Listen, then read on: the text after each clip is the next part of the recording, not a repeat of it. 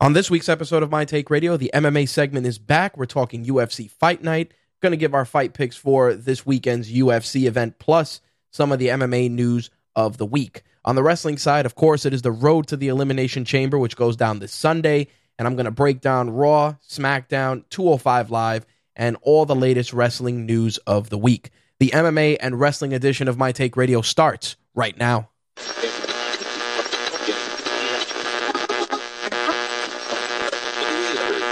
This coverage is live and uncensored, so if you have any small children present, you may want to have them leave the room.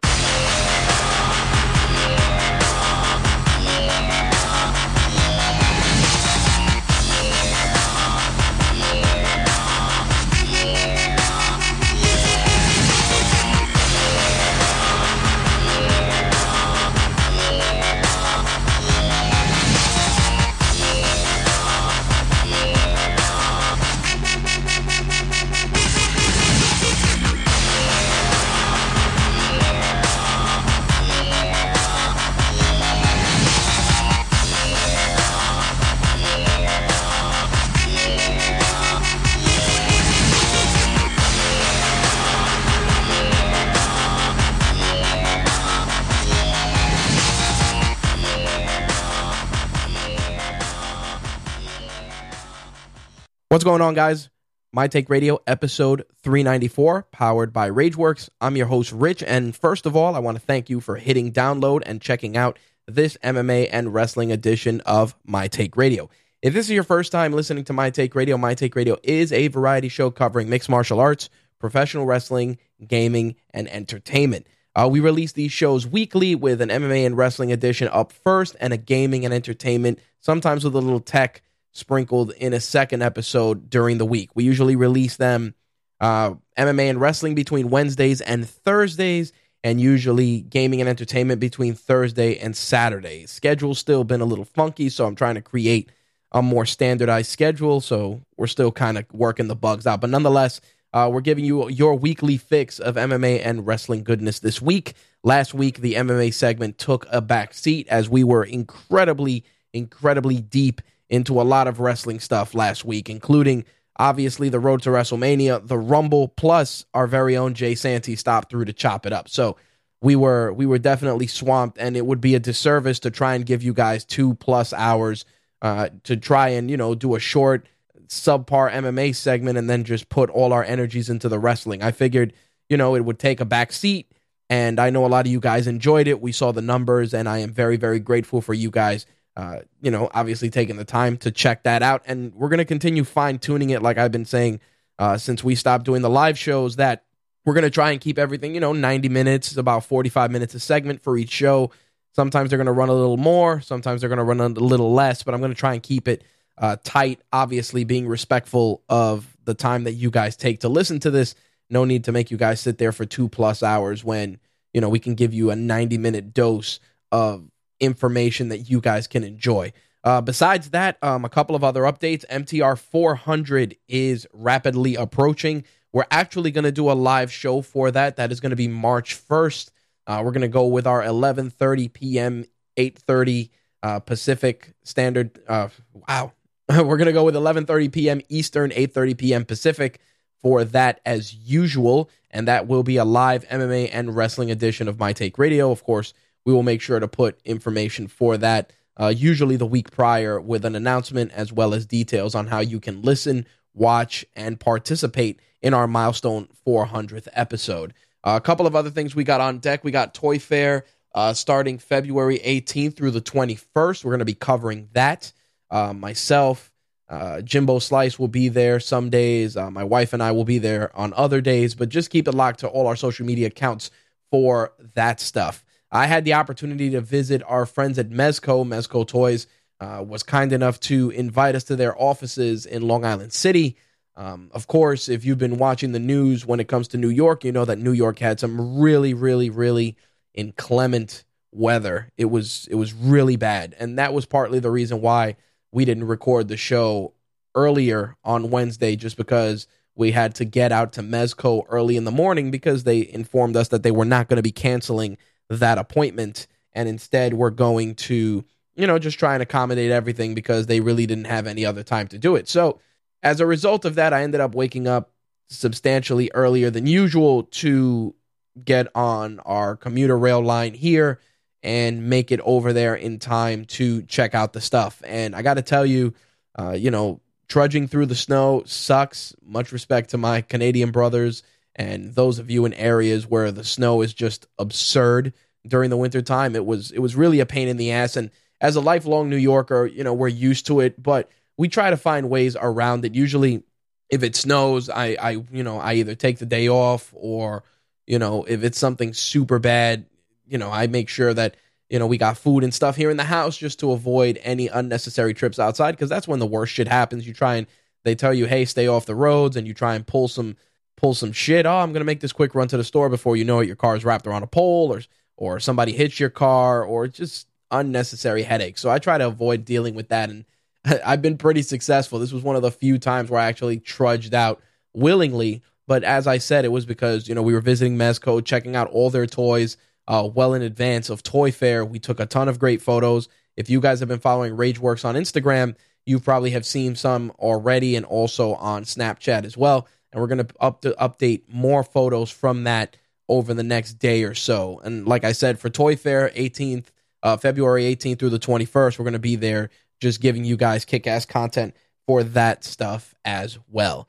I did want to mention one thing though. Out of the Mezco visit, they were kind enough to give us. They were kind enough to give us a figure uh, from their 112 collection. So if you're a Star Trek fan and you're listening to this, uh, keep it locked to RageWorks. We're going to be doing a contest to give that figure away to one lucky listener, viewer, or reader. So details for that will be available probably by this weekend. All right. So with that, housekeeping is out of the way. Let's jump into this week's MMA. Let's get to it, shall we? We had UFC Fight Night this past weekend, and it was the return of the Korean Zombie to the octagon. Many people were excited, including yours truly. But UFC Fight Night 103 didn't just have um, a great return by the Korean Zombie, but it also had some really, really great fights. And I wanted to just share some of my favorites as well as some of the things that I enjoyed from the card. Uh, overall, the card was a great card for free TV. Um, we did have a couple of issues going into the fight card. Um, one was that uh, Bec Rawlings was supposed to be taking on Tecia Torres, and she had issue making weight. The fight, I believe, one was contested at a catch weight. I believe she was supposed to make 115. She was about 117, 118, and was just unable to cut weight. But Tecia Torres uh, definitely you know, was a gamer. She went in there and she had a spectacular performance against Bec Rawlings. Uh, this opens up a lot of interesting scenarios. Uh, does Bec Rawlings go up in weight to fight in another weight class, or does the UFC just, you know, kind of just let her let her figure out her her weight cutting strategy and then try and give her another fight at 115? I felt that the fight overall was incredibly enjoyable. I felt that Tecia Torres definitely had one of her better performances. I always feel that She's always one fight away from getting a title opportunity. And um, it definitely showed in this fight. No disrespect to Bec Rawlings. I think Bec Rawlings is an awesome ambassador for the sport. She gives no fucks about anything. Uh, very open, very, you know, just wears her emotions on her sleeve. She's a parent. She goes out there, she punches people in the face for a living, and she shares her trials and tribulations on social media, keeping it real as usual. But um, really, really solid performance by Tecia Torres. Um, I, I really wanted Bec Rawlings to to win. I know that she had trouble with the weight cut, which was unfortunate. But like I said, the fight was really, really, really good. Um, Chris Gruetzemacher and Chaz Skelly. Uh, Gruetzemacher was on the Ultimate Fighter.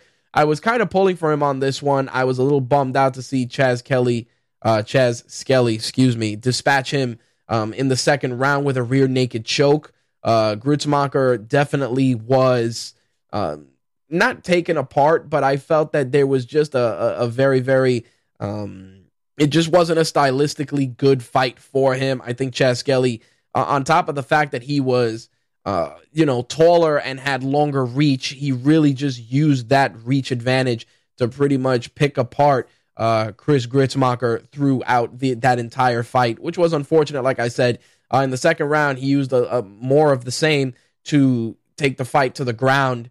And um, what ended up happening was that you know, when Gruetzemacher in the, went for a body kick, Skelly tried for the double leg.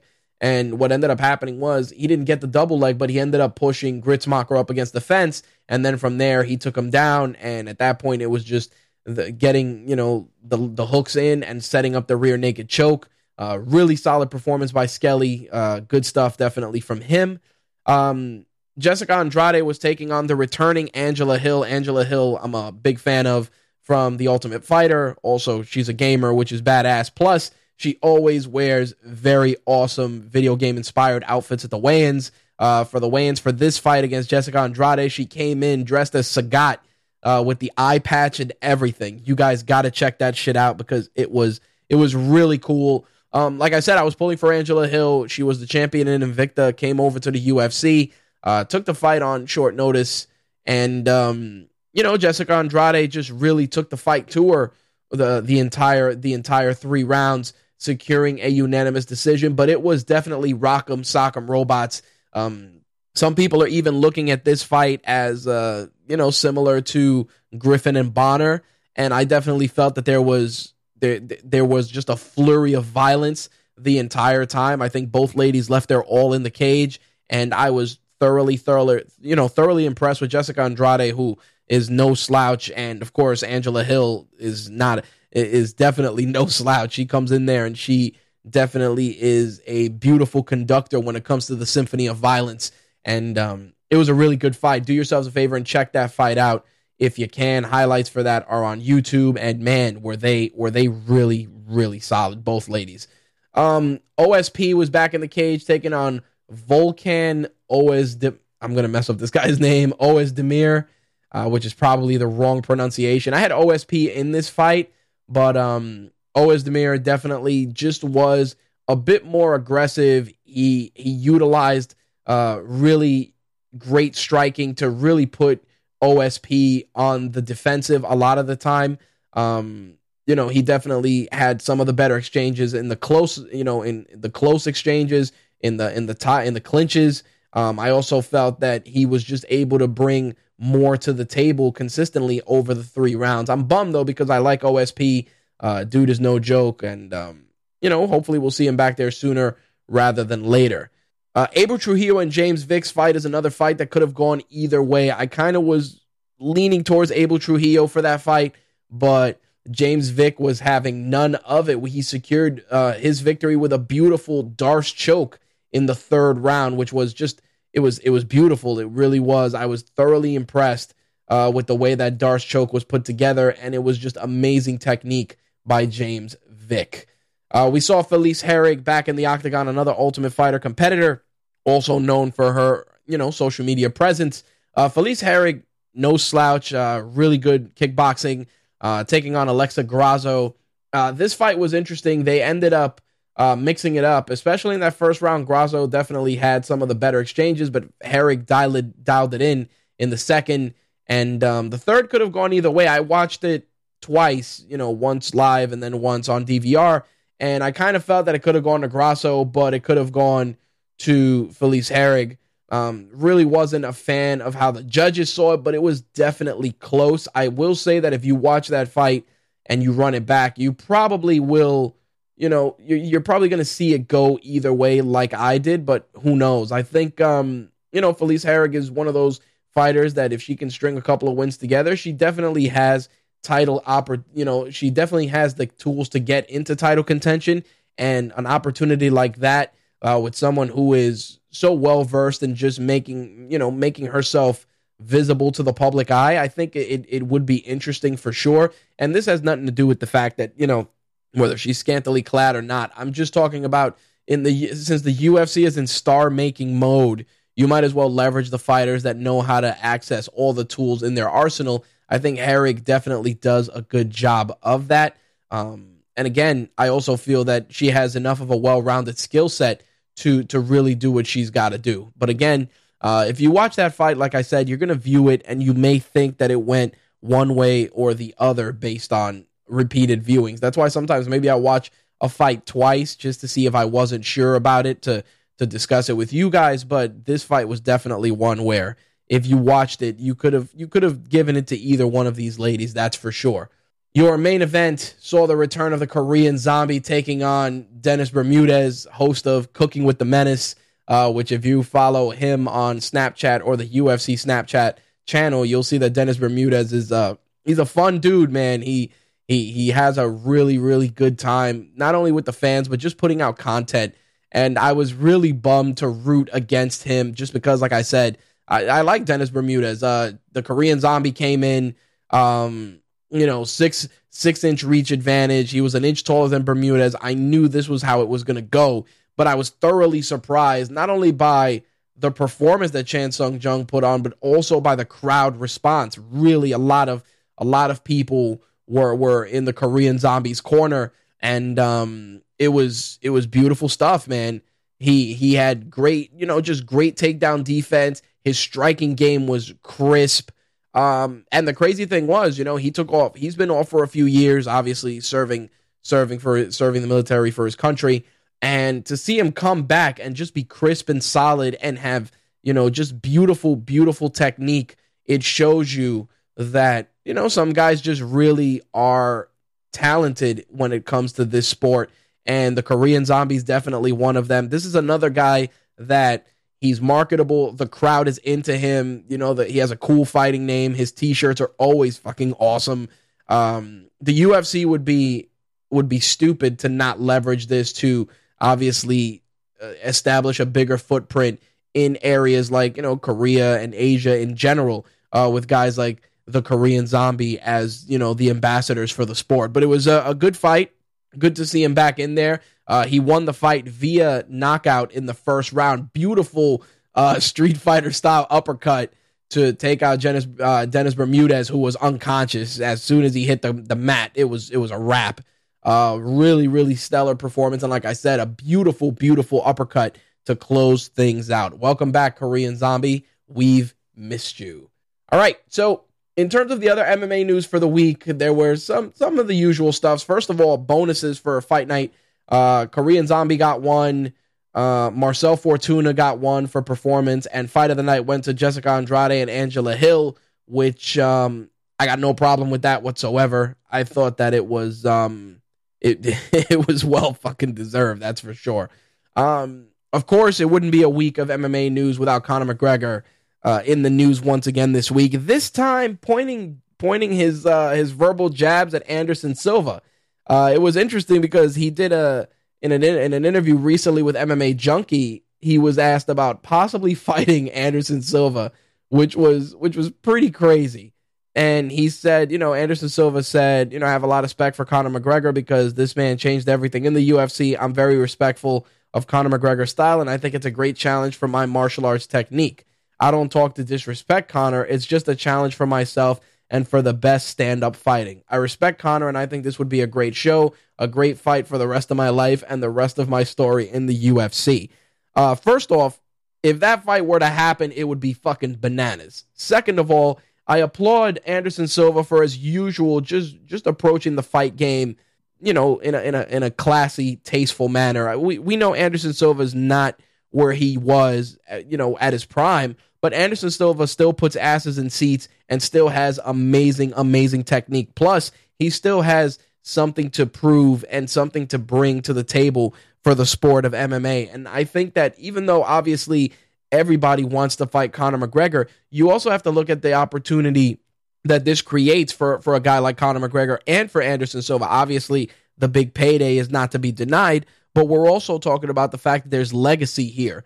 And that's something that I think Anderson Silva is really focusing on as his career begins to wind down. He wants to have amazing fights, memorable fights, and fights that people will talk about forever.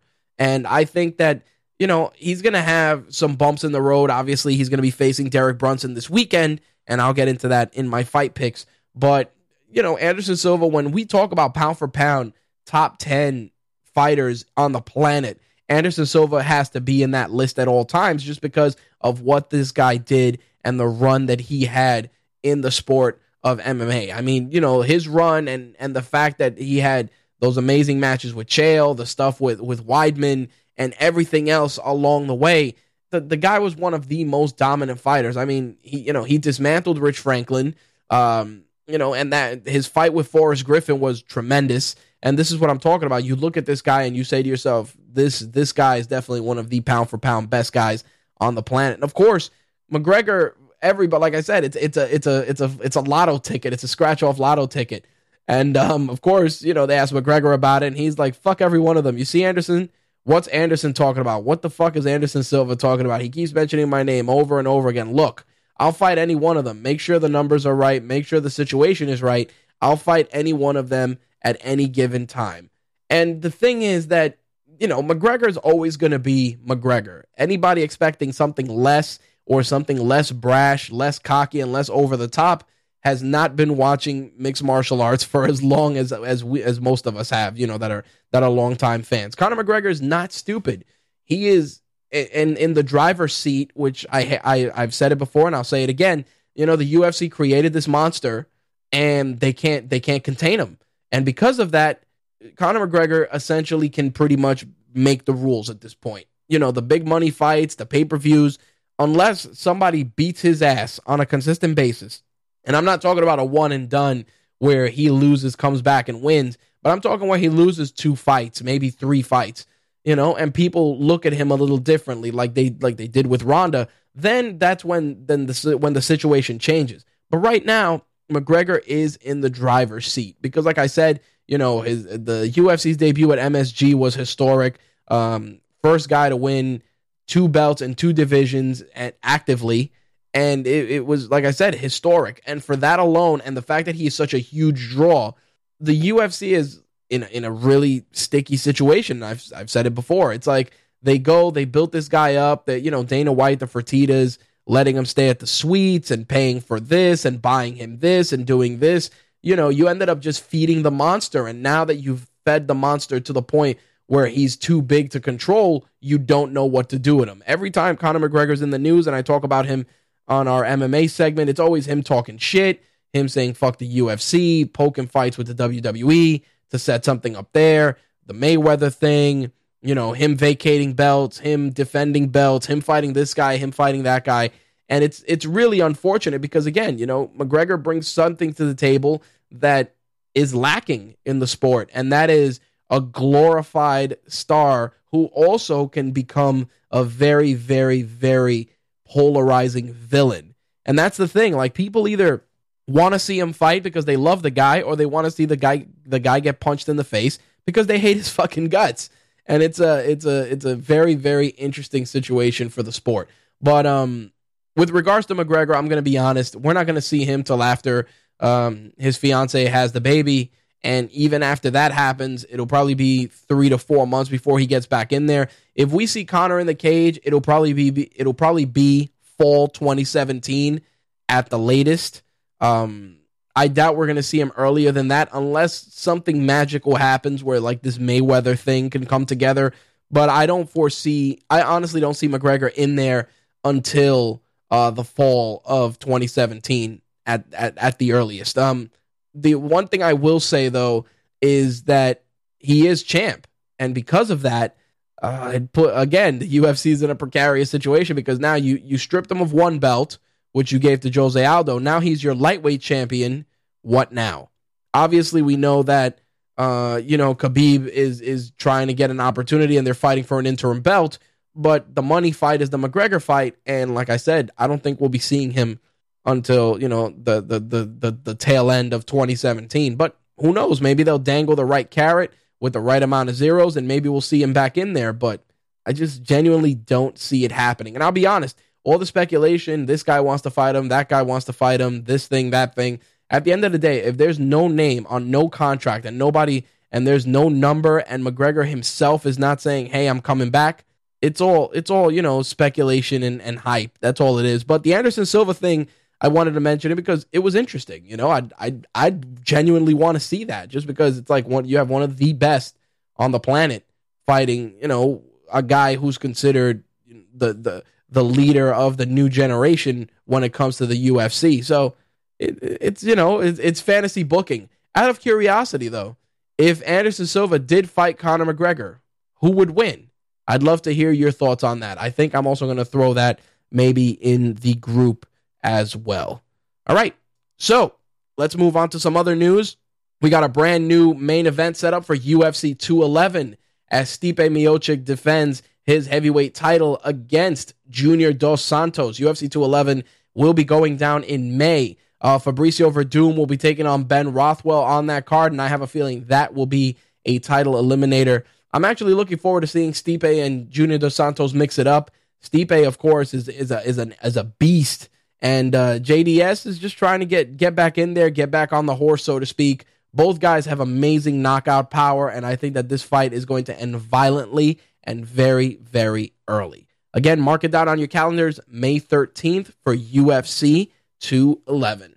But before we get to that, of course, we got to talk about UFC 208, which is this weekend at the Barclays Center here in New York City. Our main event, Holly Holm, Germaine de Randamie for the inaugural women's featherweight title. Uh, Anderson Silva will be taking on Derek Brunson. Tim Boetsch, Ronaldo Jacare Souza, Glover Teixeira is taking on Jared Cannonier. Uh, Jim Miller's taking on Dustin Poirier. That's on the main card, which is pay per view, 10 p.m. Eastern. Prelims, uh, Jarred Brooks, Ian McCall, Nik Lentz, uh, Islam Makshevov, which I'm probably killing that guy's name. Uh, Wilson Reis, Ulka Sasaki, and Randy Brown taking on Belal Muhammad. Um, I'm going to give you guys predictions for the main card only because a lot of the guys on the prelims, I haven't seen them fight, and what I have seen is just not enough to give you guys an honest prediction. So, uh, with regards to the main card, we'll start with the opener Jim Miller, Dustin Poirier. I'm a big Jim Miller fan, and I like Dustin Poirier. He's a he's a he's an exciting fighter to watch, but I'm gonna go with Jim Miller on this one. I really, like I said, I enjoy watching Miller fight, and I think that this fight is gonna go uh, in Jim Miller's favor. Will it put him back in title contention? I cannot tell you.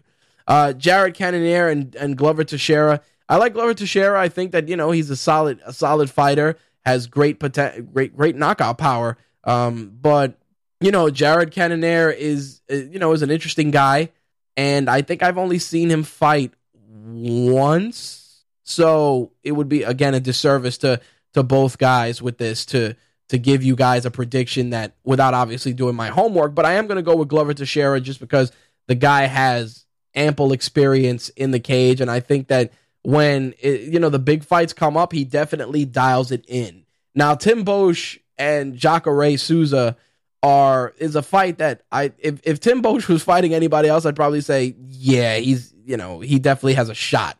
But Jacare's on a tear. He wants the title opportunity, and um, obviously we know Yoel Romero is facing Michael Bisping, but Jacare's in the hunt, man, and I think that because of that and he's going to be super motivated. And I and you know as much as I like Tim Boetsch, I uh, I don't see this fight going in his favor. So I'm I'm th- I'm saying uh, Jacare will be taking uh, that fight. Now in terms of Brunson, Derek Brunson, Anderson Silva. I, I would be I'd be lying if I didn't say that there's always the potential for upset with Anderson Silva because if he comes in too cocky, he can get caught. But I also feel that Anderson Silva's kind of, you know, the losses have matured him. He's battle hardened.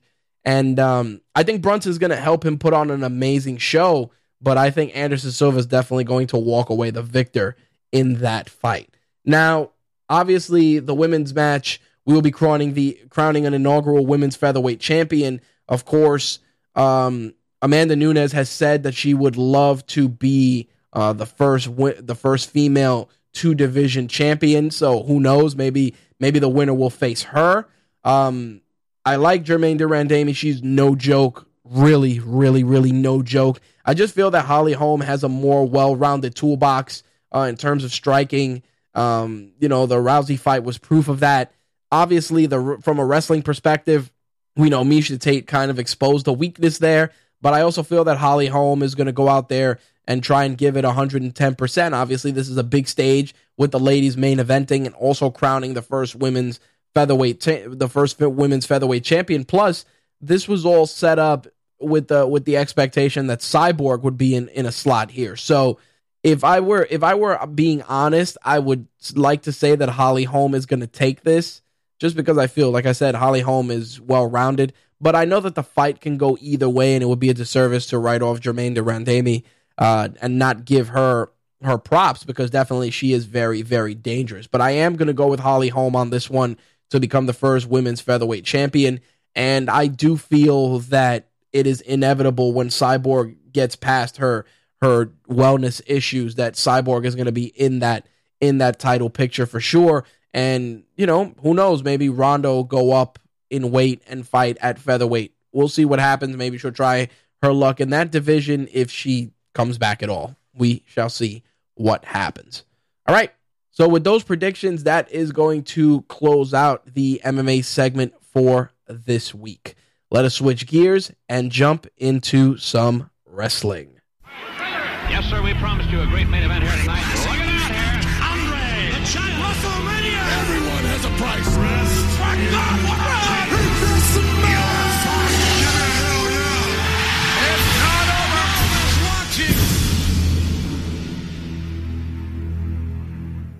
All right, let's jump right into it with this week's Raw, which was actually, when it comes down to uh, WWE's programming, was probably the leader this week. Uh, we had some good angle advancement. We had some great build up. We had Samoa Joe, which I'll get into in a moment. Plus, we had some stellar, stellar cruiserweight stuff, which I thoroughly enjoyed. Um, as I said, we we got Samoa Joe's official contract signing this week. Uh, great promo work between him and uh, Mick Foley. Also, they used that opportunity to set up a match with him and Roman Reigns, uh, throwing him into the deep water immediately. Obviously, the exchange between him and Roman got the crowd incredibly hype. Uh, I thought this was a great opportunity, not just because she hit Samoa Joe in the deep water, but as much as I, you know, as much as like I've always said, people give Roman Reigns shit. I think that putting Roman Reigns in there with performers that are better than him just make him a better wrestler all around. And I think putting him in there with Joe is proof of that. Uh, in terms of Seth Rollins, we know that Seth Rollins is on the shelf. Uh, it's been it's been reported by various outlets that he tore his MCL, um, but it appears that he may still be a go for WrestleMania, which is which is pretty crazy. And um, you know, we, we'll be watching that very very closely as the week rolls on. Now, in terms of the matches that we had, we had a Braun Strowman squash match, which obviously was ridiculous, but was the catalyst to build Braun Strowman and Roman Reigns for Fastlane, which, whatever, I don't have a problem with that. Uh, Nia Jax killed Bayley dead. Um, obviously, we had we had some some interference from Charlotte, but I also felt that that Bayley and Jax have the the the capability of putting on a really really really good match, and um, I I get you know I get why it went the way it did because obviously you gotta you gotta make Nia Jax look strong, obviously being the dominant force in your women's division. But in in wins and losses, Bailey Bayley didn't need to eat that pin and lose that. It just it just bummed me out because like uh, like I've said before, Bayley has this huge wave of momentum. The crowd's into her. Little girls love her, and to just have her lose in a match that, for all intents and purposes, did nothing except possibly strengthen the the motivation for a possible Sasha Banks heel turn. There was nothing that it accomplished for either performer that that made Bayley's loss necessary. Now, you know, we we had uh, Akira Tozawa show up on Raw. I, I definitely marked out. Big fan of Tozawa. Loved what he did in a cruiserweight classic. Putting him in there with Drew Gulak isn't a bad isn't a bad thing either. Um, I'm bummed though because I just don't feel that they're letting Gulak win matches. I kind of feel that he's just a a technician that's in there to make the other guys look good, which is unfortunate. And it's not even because you know Drew Gulak's been been on the show before and and I'm a fan of his, but just because he brings that that gritty technical expertise to the table and WWE's not utilizing that. I get, you know, you want to make Tozawa look good and that's fine, but I also feel that Gulak, Lince Dorado, these are guys that you can do stuff with where they can be more meaningful additions to the cruiserweights. And on top of that, and this is something that, that I've said before, just because they're competing in the cruiserweight division doesn't mean that they can't have feuds and matches with some of the other guys. Like, that's the thing that bothers me. Like, why couldn't a guy like Drew Gulak go out there and have a match with Sami Zayn, for instance? Why?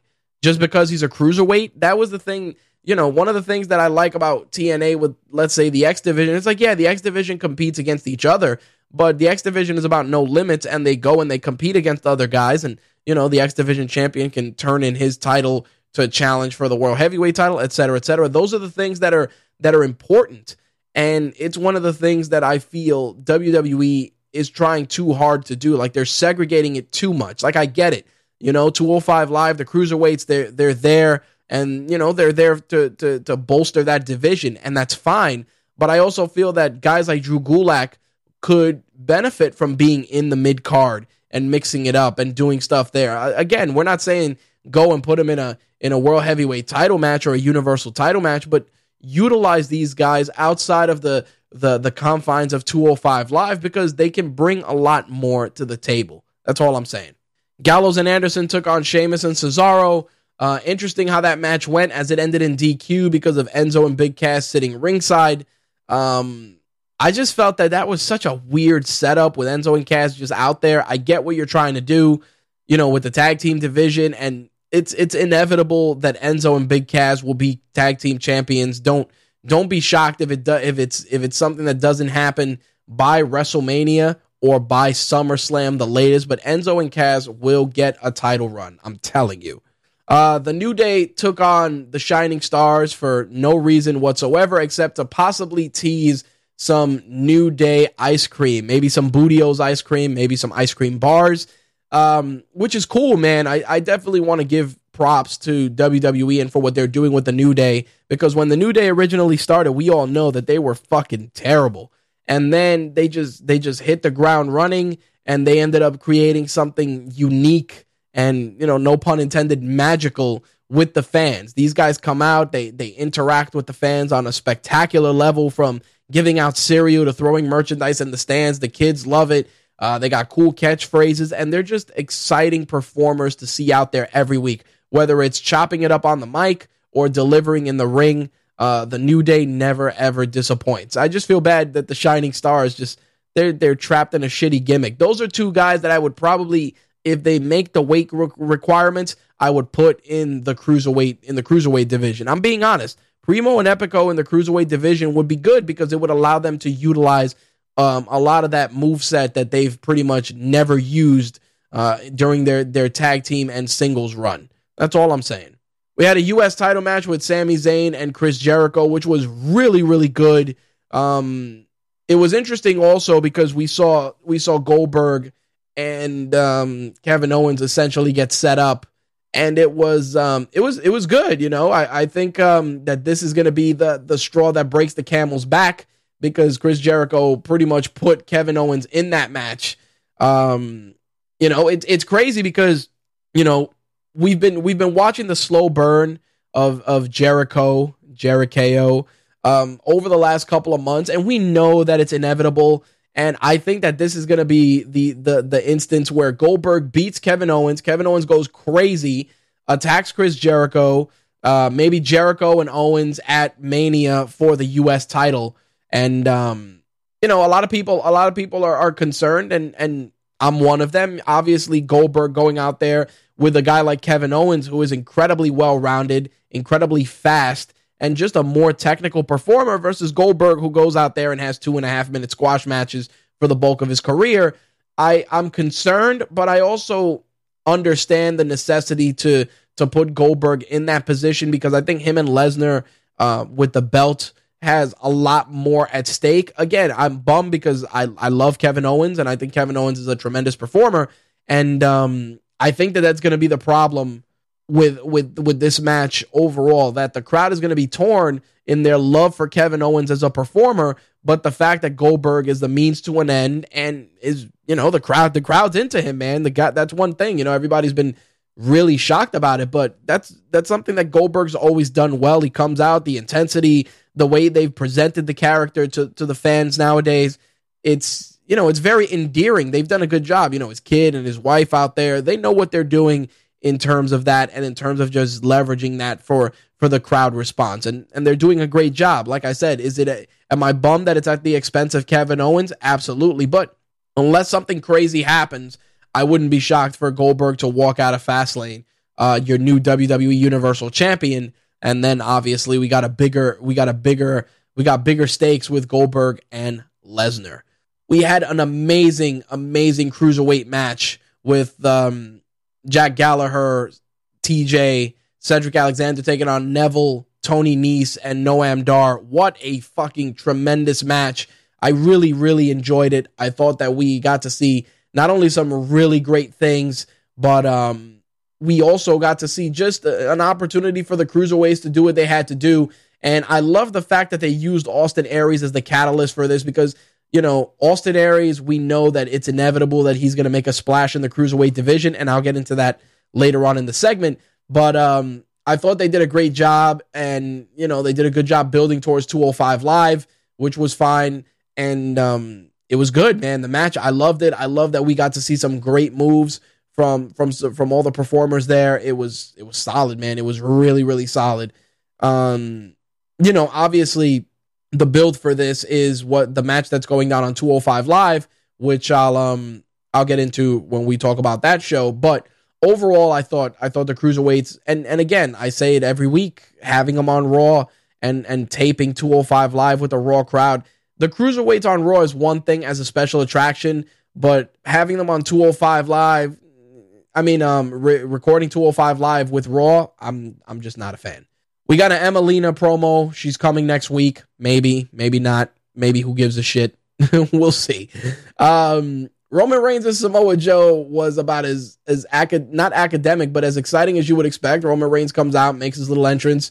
Joe proceeds to just come out, no music, and beat the holy fuck out of Roman Reigns, which was good. Um, Braun Strowman was there and got involved, which I knew was going to happen. It was a good way to not hurt Roman Reigns' momentum, but also not make Samoa Joe look like a punk, which was good. Um, it was it, it, it really was a great match, and obviously all the stuff with Braun Strowman building towards their you know Reigns and, and Strowman at Fastlane was the right thing to do. Uh, but overall, the match itself was good, man. And that's another thing I gotta say. You know, Roman Reigns, he and like I said before, you put him in there with a good opponent, he's gonna give it his all. And Samoa Joe, Samoa Joe brought the pain, man. He was working, you know, the the, the stiff style that he usually works. And Roman Reigns took the damage, man. He made it look good. He made it look believable. The spots were crisp. And having Braun come out there, like I said, the involvement of that what the you know his involvement was the means to an end and it didn't hurt the match because it was necessary for the the narrative that they're setting up with Reigns and Braun Strowman for Fastlane. So Raw this week was pretty damn good. Now, with regards to, to SmackDown, SmackDown, of course, we know is building towards the Elimination Chamber, which is this weekend. And of course, you know, we got to see all the all the competitors from the from the card in in different matches. Baron Corbin taking on uh, the Miz and Dean Ambrose and AJ Styles. It was you know a nice little uh, fatal four way match. Good match. I felt that it was good. I was really impressed with the Miz's mic work uh, when he came out to kind of set this match up by beefing with Daniel Bryan. I would give anything to see Daniel Bryan one more time in the ring, just once, man, one more time, just because you know, you see you see the Miz out there talking shit, and and the you know Daniel Bryan knows the exact things to say to really fuck with the Miz, and it was just really good to see. I thoroughly enjoyed it. Uh, we had another paint by numbers match with Apollo Crews and Dolph Ziggler. We get it; he's a heel, and Kalisto came in for the save. Uh, we also had a um a tag team, uh, pretty much a uh, I guess an eight man tag is what you want to call it. Yeah, I guess yeah, it was an eight man tag match. Vaudevillains, the Usos, and the Ascension took on American Alpha, Slater, and Rhino, and uh, the Fashion Police. Uh, obviously, this is the build up for the match on Sunday. It was okay. Uh, obviously, looking at the participants in this match, it's very easy to see two teams out of that ma- out of that match, either American Alpha retaining or the Usos getting the belts back. But we'll get into that in a moment. The match was paint by numbers for a tag team match. You know, it is what it is. Uh, we had a non-title match with Cena and Orton, which was really good. Great storytelling there with Bray Wyatt getting involved and Luke Harper getting involved and John Cena coming away with the pinfall. But there was really, really good stuff there. Um, like I said, for for the final show for the pay per view, it was it was meh. It was it was all right. Um, couple of standout things I do want to say. Baron Corbin has impressed over the last couple of weeks. Definitely getting really good. Uh, he's pushing it. He's getting He's getting better and better every week. His mic work is getting solid. His hairline is getting thinner, but that's besides the point. Um, Corbin looked good, man, and I think him walking out um, the victor in this match makes it very, very interesting when it comes to the chamber, which I'll give my prediction later on. Uh, we had a, a uh, I don't even want to, I don't even know what to call this. I guess it's an interview with Nikki Bella and Natalya, which was completely fucking crazy and stupid. Plus, Natalya looked like she had a like her face was made out of Play-Doh. Uh, not a not a fan. Um, you know, it was it was just it was it was terrible. Uh, we had a contract signing with Alexa Bliss and um, Mickie James doing their contract signing for their matches at the pay per view. Which Alexa Bliss, of course, has a date with Naomi, and Mickie James has a date with Becky Lynch. Overall, they did a good sell there. Naomi definitely impresses. I would love to see Naomi get the title. I think she's due, and she's incredibly over. Awesome entrance, uh, great ring work. She's continuing to improve every week, and um, we'll see what happens, man. I definitely feel that you know SmackDown for for something that's building that that's impacting WrestleMania so greatly as the Elimination Chamber. It could have been a little bit better this week. It was rather paint by numbers. Now on the flip side, 205 Live was fucking awesome. I was bummed because at the start of the show they had announced that Tony Nese got injured uh, during his match on Raw, so Nese was out of the Fatal Five Way match. But what was what was good was that they did a match to set up for a new participant to be added to the match based on who won the the opener, which had Mustafa Ali taking on Ariya Daivari and um, I like what they're doing. I like that they're building Mustafa Ali. They're doing a really good job with the invo- with the inverted 450, which was just beautiful. Uh, Ariya Daivari's all right, man. He's he's not great. And, you know, as much as people think that he's this this awesome guy, he's not great. He's a good hand. I don't want to say he's a good hand because that's kind of cliched to say, but he's um he's a he's a complete wrestler. You know, he knows how to turn up the villainy. He knows how to have that WWE style move set, which obviously, you know, he did his homework and it was good. I, I felt that it was a good way to help Mustafa Ali get over, which was great. But um, it was a very formulaic match to open things up, but it gets Ali into the uh, number one contenders elimination match. Uh, we got a video package for Grand Metalik, who's debuting next week. Very excited about that. Uh, Lince Dorado and Brian Kendrick was pretty pretty decent, you know. Uh, Lince Dorado is I'm a big fan, and um, as I've said before, I think that you definitely got to not have these guys become fodder every week. In other words, they come out depending on who they're taking on, you almost know it's a guaranteed loss. Not that Brian Kendrick, you know, needs the victory or doesn't, but it's just the fact that I knew as soon as Kendrick came out that the music was going to be. Uh, as soon as Brian Kendrick came out, I said, "All right, Dorado, Dorado's losing." and and I was bummed just because, like I said, I like Dorado. I think that you know him being a masked performer is is definitely good from a merchandising perspective. Kids love the masks, and you should be doing more with that. Instead, you know, he's just a, a sacrificial lamb. Uh, it was good though because post post match, uh, Austin Aries and his his amazing interviews interviewed Brian Kendrick. Saw the return of Tajiri, who ended up misting Brian Kendrick, which was dope. Uh, Neville, of course, being typical angry, um, Happy Meal size version of Wade Barrett. It was it was a good match though. That number one contenders match: TJ, Noam Dar, Jack Gallagher, Cedric Alexander, Mustafa Ali.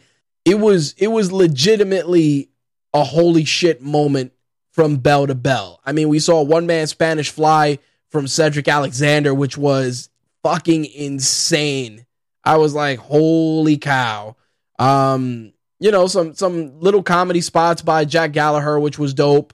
Um, everybody everybody played their part to a T. I was bummed not to see Tony Nese in there, and it makes me wonder if the at at you know the entire time if Jack Gallagher was though going to be the winner of this match, and they weren't going to set up maybe Tony Nese as as the victor. Not to say that T.J. Perkins didn't have a chance, and neither did Noam Dar, but I'm curious as to why they didn't go with uh, Cedric Alexander who has a huge wave of momentum going in and went with the uh, with the odd duck, so to speak, in Jack Gallagher. Again, I'm a big Jack Gallagher fan. I've I've you know I've talked about how awesome I think he is since he burst on the scene during 205 Live. But um, a couple of things, you know, I like you know we know that that Noam Dar and Cedric are are in there in the midst of their feud, which is fine. Uh, TJ TJ Perkins is um, I don't know, man. I kind of feel that that he he may go to the dark side sooner rather than later just because of the way that he's been booked lately, you know, super cocky, super arrogant. Wouldn't be shocked if it happens sooner rather than later, but overall uh really really good episode of 205 live. I I I'd be you know lying if I didn't say that I felt 205 Live was better than the SmackDown that was supposed to build for the Elimination Chamber, which is fucking insane. But that is genuinely the case. It pains me to admit it, but nonetheless, uh, 205 Live and Raw definitely the standout in terms of Raw and SmackDown. But 205 Live just a better product in terms of some of the wrestling we saw this week. All right, let's talk wrestling news. Uh, Finn Balor, who many were hoping would be a surprise participant in the Rumble, unfortunately, we know was not. But in a new update, it appears that he may be back for WrestleMania in some capacity. We don't know if it's him performing at WrestleMania, maybe winning the Andre the Giant Memorial Battle Royal, but we will see the demon at WrestleMania. He sustained a horrible, horrible injury during the uh during the um the match with Seth Rollins. He had a labrum tear, um, which is terrible. You know, I, have I've suffered uh, an injury to my labrum, which is in your shoulder, and it's it's bad. You you pretty much can't can't do anything. You can't even you can't even pick up uh, you know a bag of potatoes without being in excruciating pain. Plus, your your arm just gets weak. Uh, so he suffered a lot. You know, between the labrum tear, they said he had a bicep tear and a couple of other injuries in there. So he's coming back from a ton of stuff. So to see to see him back by Mania would be cool, but I genuinely would not rush it just because Balor's the guy that you want to have in there for the long haul and you don't want to rush him back right away. As I mentioned a couple of weeks back, we know that WWE's UK tournament was met with for all intents and purposes positive you know positive feedback uh, it looks like they are they really are going to move forward with doing other tournaments in other international regions. Uh, the Wrestling Observer has said that WWE may move forward to crown their first ever WWE Asia champion, uh, which is going to be very very interesting. And it's something I talked about a couple of weeks back when I said that you know the UK title the UK title was something that was done, and it wasn't just done to showcase the European talent, but it was a way to let to let other promotions know that hey, WWE is establishing their own territories, and you would be smart to step your game up because they're going to come in and they're going to take they're going to take that spot from you in your own hood. So definitely interested to see what they do with the uh, WWE Asia tournament. We'll see what happens once we get more news with that. Of course, I will let you guys know. I was bummed to hear that uh, from PW Insider that Kevin Kelly is no longer going to be the voice of Ring of Honor. Uh, Kevin Kelly, as many of you know, had many memorable segments with The Rock. Went on to work with Ring of Honor in 2010, and um, he gave his notice and left the company. I believe it was last week or the week prior. He had he had been working in Ring of Honor's front office, and he was doing that and the announcing duties as well. Uh, pretty big blow for Ring of Honor, in my opinion. I mean, you know, you lose, uh, uh you know, you lose uh, Nigel McGuinness now, Kevin Kelly. It's it's crazy. Plus, you lose, um, oh man, Steve Corino. Also, it's just it's just really a big blow to Ring of Honor. Uh, pretty much everybody's saying that Ian Riccoboni, who does a lot of the announcing for Women of Honor, may, may be stepping in for Kelly's replacement, but we have yet to see if that is the case. All right, on the lucha libre side of things, you know, we've talked about uh, Pentagon's recent name change, uh, becoming Penta Om or Penta Zero M, which is Penta Cero Miedo. And um, the reason for that, obviously, is because Pentagon Jr. left AAA and he was working on the independents. He had to change his name from Pentagon Jr. to this new Penta OM or Penta Zero M, depending on how you want to read it uh, because obviously Pen- the name Pentagon Jr. is owned by AAA. But the interesting thing is, if you guys saw on RageWorks, we published that, that Dorian Roldan is now uh, the head of Lucha Libre FMV, which are the owners of Lucha Underground. And the crazy thing is that Lucha Libre FMV has applied to trademark Penta Zero M to obviously uh, get the trademark so that they can have Pentagon's new name and stop him from using it, which is pretty, you know, it's pretty dirt, you know, it's dirty pool in my opinion. Listen, we know the guy uh, cut his teeth as Pentagon Jr. You guys own that name. That's the name everyone knows. It's the name that sells. We got it. We know that Lucha Underground has Pentagon Dark. We know that they've got that covered. But really, you're going to go and try and take away this name that this guy came up with, even though it was a name that he announced after he left your promotion. It's it's crazy. It really is crazy. I'm shocked that they didn't try to, um, you know, do Cero Miedo also as a uh, as a trademark. I am genuinely shocked that that did not happen. But nonetheless, I'm going to be watching this story very closely because you know the Lucha Libre FMV being the the the owners of Lucha Underground, they're they're really hurting their talent by doing stuff like this because like I said, Pentagon was a big part of Lucha Underground, was super over, super popular. And yeah, you know, he went off on his own, but you're you're cutting off your nose to spite your face. Why? To own a name that you're not going to do shit with, to keep the guy from, you know, making money on on the independents. He's not hurting anybody. On the contrary, him working the independents and not doing TV when, you know, Lucha Underground gave him so much exposure is hurting him more than it's genuinely hurting you. I, you know, I'd love to to talk to Dorian Roldan and see what he has to say about that. I mean, I'd be curious to see what is what are the, what are the motivations for something like that for a play like that because like I said, you're not Pentagon Jr. on the independents is making money. Yes, he's making probably more than he's making working for for some of these smaller promotions, but he's not hurting. He's not taking money out of the promotion's pocket. He's just not signed with you. It's no different than Cody Rhodes. Cody left WWE. You know, WWE owns, I guess, the Rhodes name, but he went out there and he performed as Cody. That did, you know, they could have gone out there and gone after him for Cody, but at that point, it's like, for what? And don't get me wrong, I know that when he was on Impact Wrestling, they were smart by, you know, saying Brandi and Cody Rhodes because that way they would still kind of get they would get past and get around uh, you know, Cody Rhodes' inability to use the Rhodes last name on TNA on you know on Impact Wrestling. But that doesn't, you know, again, yes, is it something that you want to protect and you want to do something with? Sure, but what money are you going to make? What money are you going to make with Penta Zero M or Penta OM that you weren't making with Pentagon Junior or Pentagon Dark. I kind of feel it's ridiculous. That's all I'm saying.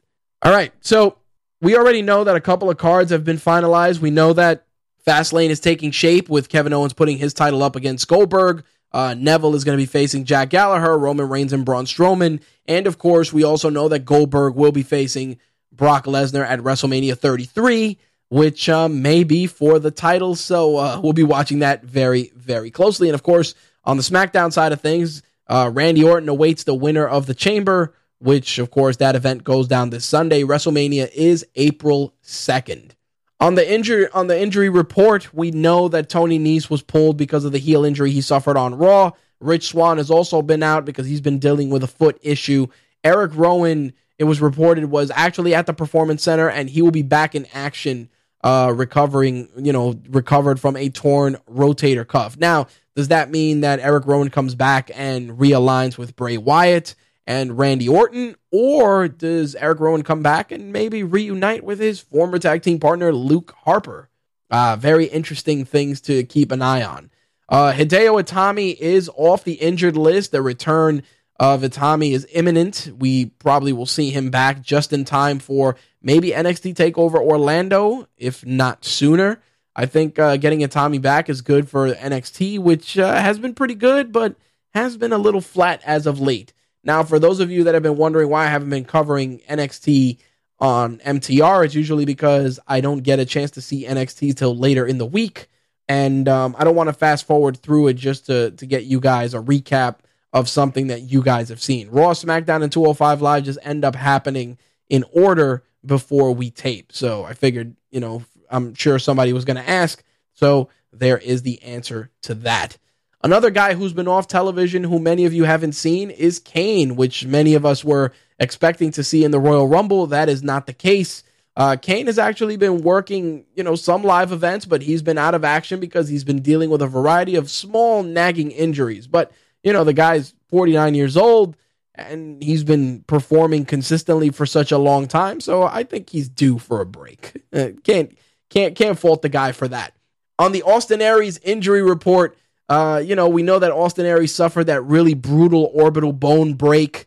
Um, all signs point to him being pretty much cleared and ready to go. It's just a matter of when you want to pull the trigger. Um, a lot of people are probably hoping to see Neville and Aries uh, square off possibly for the cruiserweight title at WrestleMania. Wrestling Observer mentioned that, as as did a couple of other sites, and I kind of feel they've been going in that direction just because of the way that Aries has been conducting himself with the cruiserweights as of late. So uh, definitely something to keep an eye on. This week's uh, what the fuck wrestling news. It's been on. Uh, it's been a, a, couple of months since we've had a, a WTF story, but this one, ladies and gentlemen, is a doozy. As many of you know, Paige has been on suspension for wellness, but also injured. And um, part of that is because of her relationship with Alberto Del Rio, which obviously has been a factor in the way that management in WWE has been viewing her. But nonetheless, uh, it's been interesting because, you know, Del Rio's been making the rounds as head of Combate Americas alongside Paige, you know, the first lady of Combate Americas. And um, it's uh, it's been interesting because Paige actually did a uh, she was questioned by TMZ about, you know, just different things and she was actually asked about MMA and she said that when her WWE career is over, she could see herself doing MMA because she quote unquote enjoys the training. Of course, this led to everybody going, "Oh my god, Paige is going to fight in the cage." Who knows? But I wouldn't be shocked if it did happen. But the interesting thing was that the same week that that came out, was an announcement that The Rock's Seven Bucks Productions, working in conjunction with WWE Studios, is going to actually be doing a film based on the life of Paige's family, uh, which obviously the Knight Wrestling family, which is Paige and um, her mom, her dad, and I believe her brother all wrestle.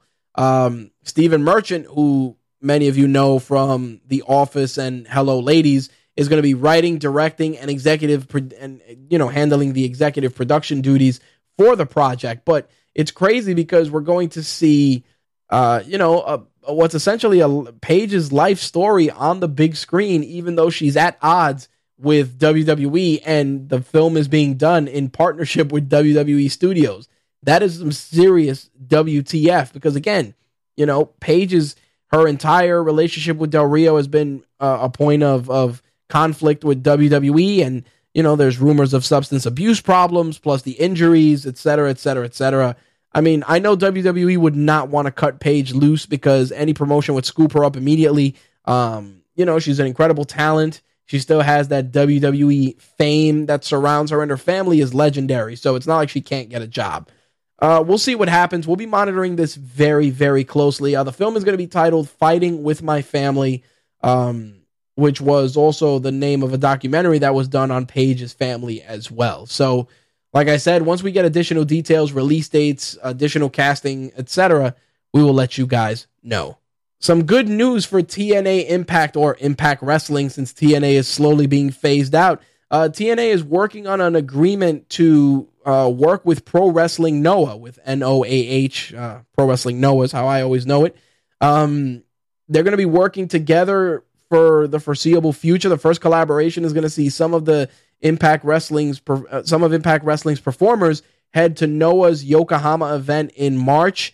As of right now, we don't know who's going to be coming over from Noah to compete in TNA, but well, Impact Wrestling. I got to get used to just calling it Impact Wrestling and not TNA. But this is the first time that I've actually reported something that's actually good for the promotion. We know that they've been going through all their stuff with you know the anthem we, with the anthem acquisition, Dixie Carter being phased out, talent just being unhappy. Which, by the way, uh, the Hardys and Drew Galloway's contracts, I believe, are going to be expiring uh, or have expired, and they have not been re-signed. So you guys better get on that because the Hardys they would they could easily get a Hall of Fame induction and a re-sign in the blink of an eye. You better get on that because Vince Vince and Co. definitely are not gonna fuck around in terms of trying to get the Hardys back because that's that's easy money for them. You know, a couple of some merch, maybe some broken stuff if you want to go that route, a Hall of Fame thing, maybe a Legends deal, boom, done.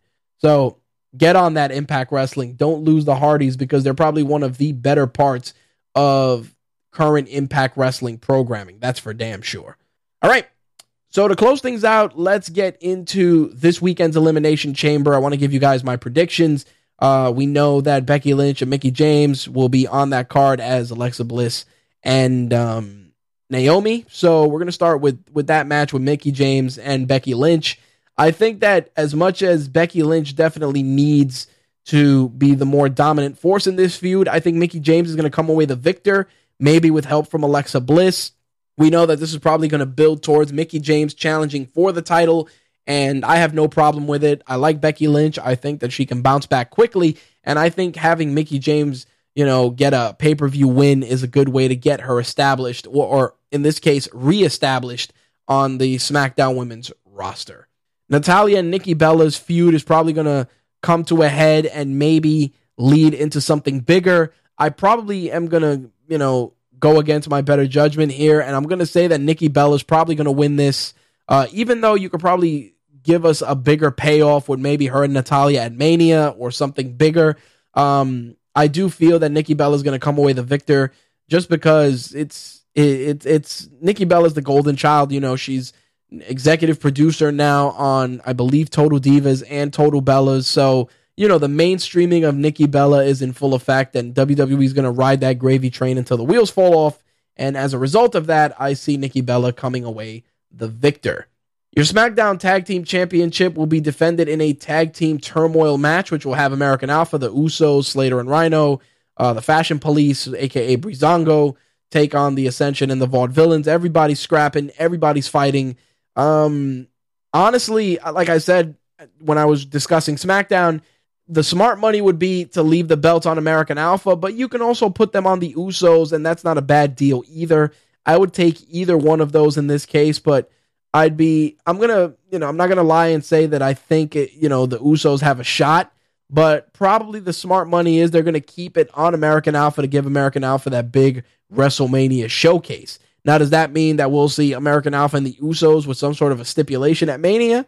It is possible. But right now, I think that the American Alpha is to walk away with, you know, they're to retain their titles this Sunday.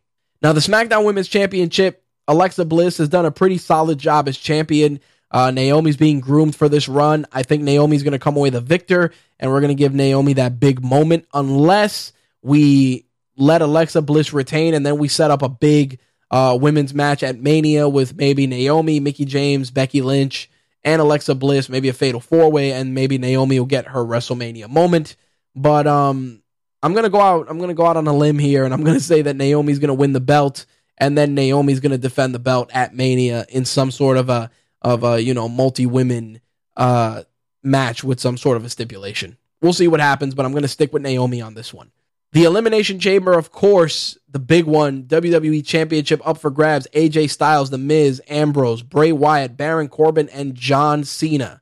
As much as I felt that Cena retaining and going on to face Randy Orton would be a no brainer, uh, given what's been going on lately, I would not be shocked if Bray Wyatt walked out of the Elimination Chamber as your WWE Champion and I have no problem with that. If I had to go with a second option, it would probably be AJ recapturing the belt.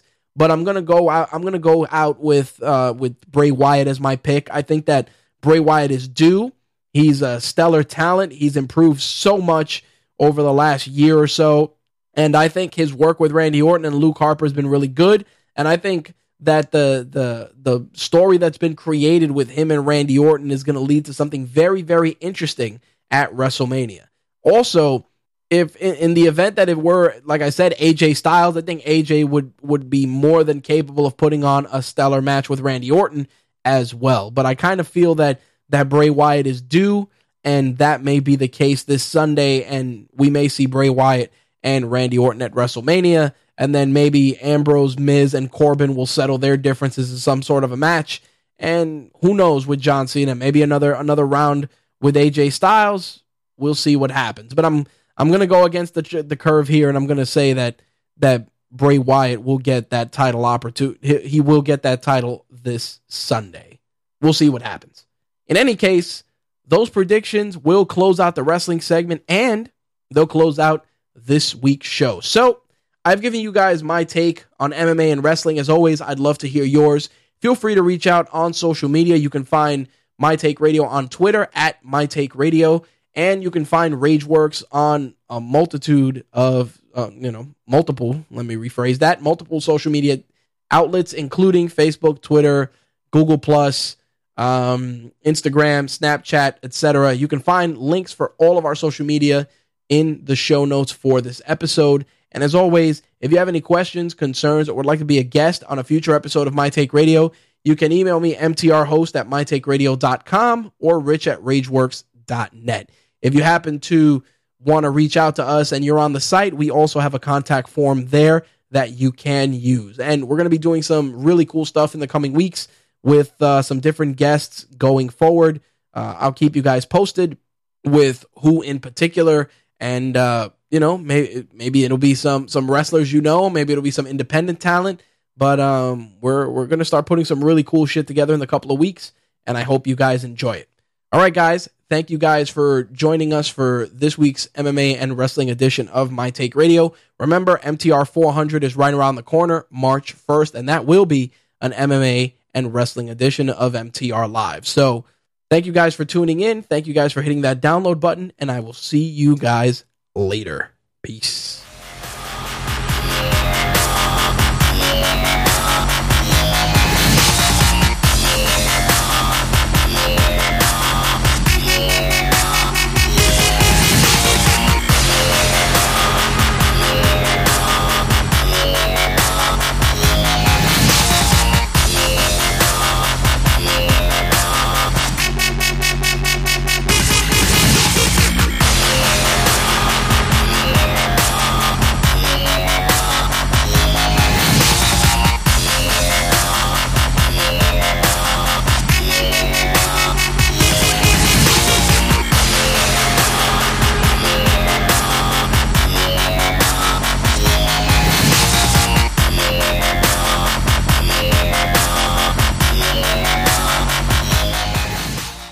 My Take Radio is part of the Rageworks Podcast Network, bringing you the best rants about gaming, entertainment, and the works. To find out more, visit us at rageworks.net.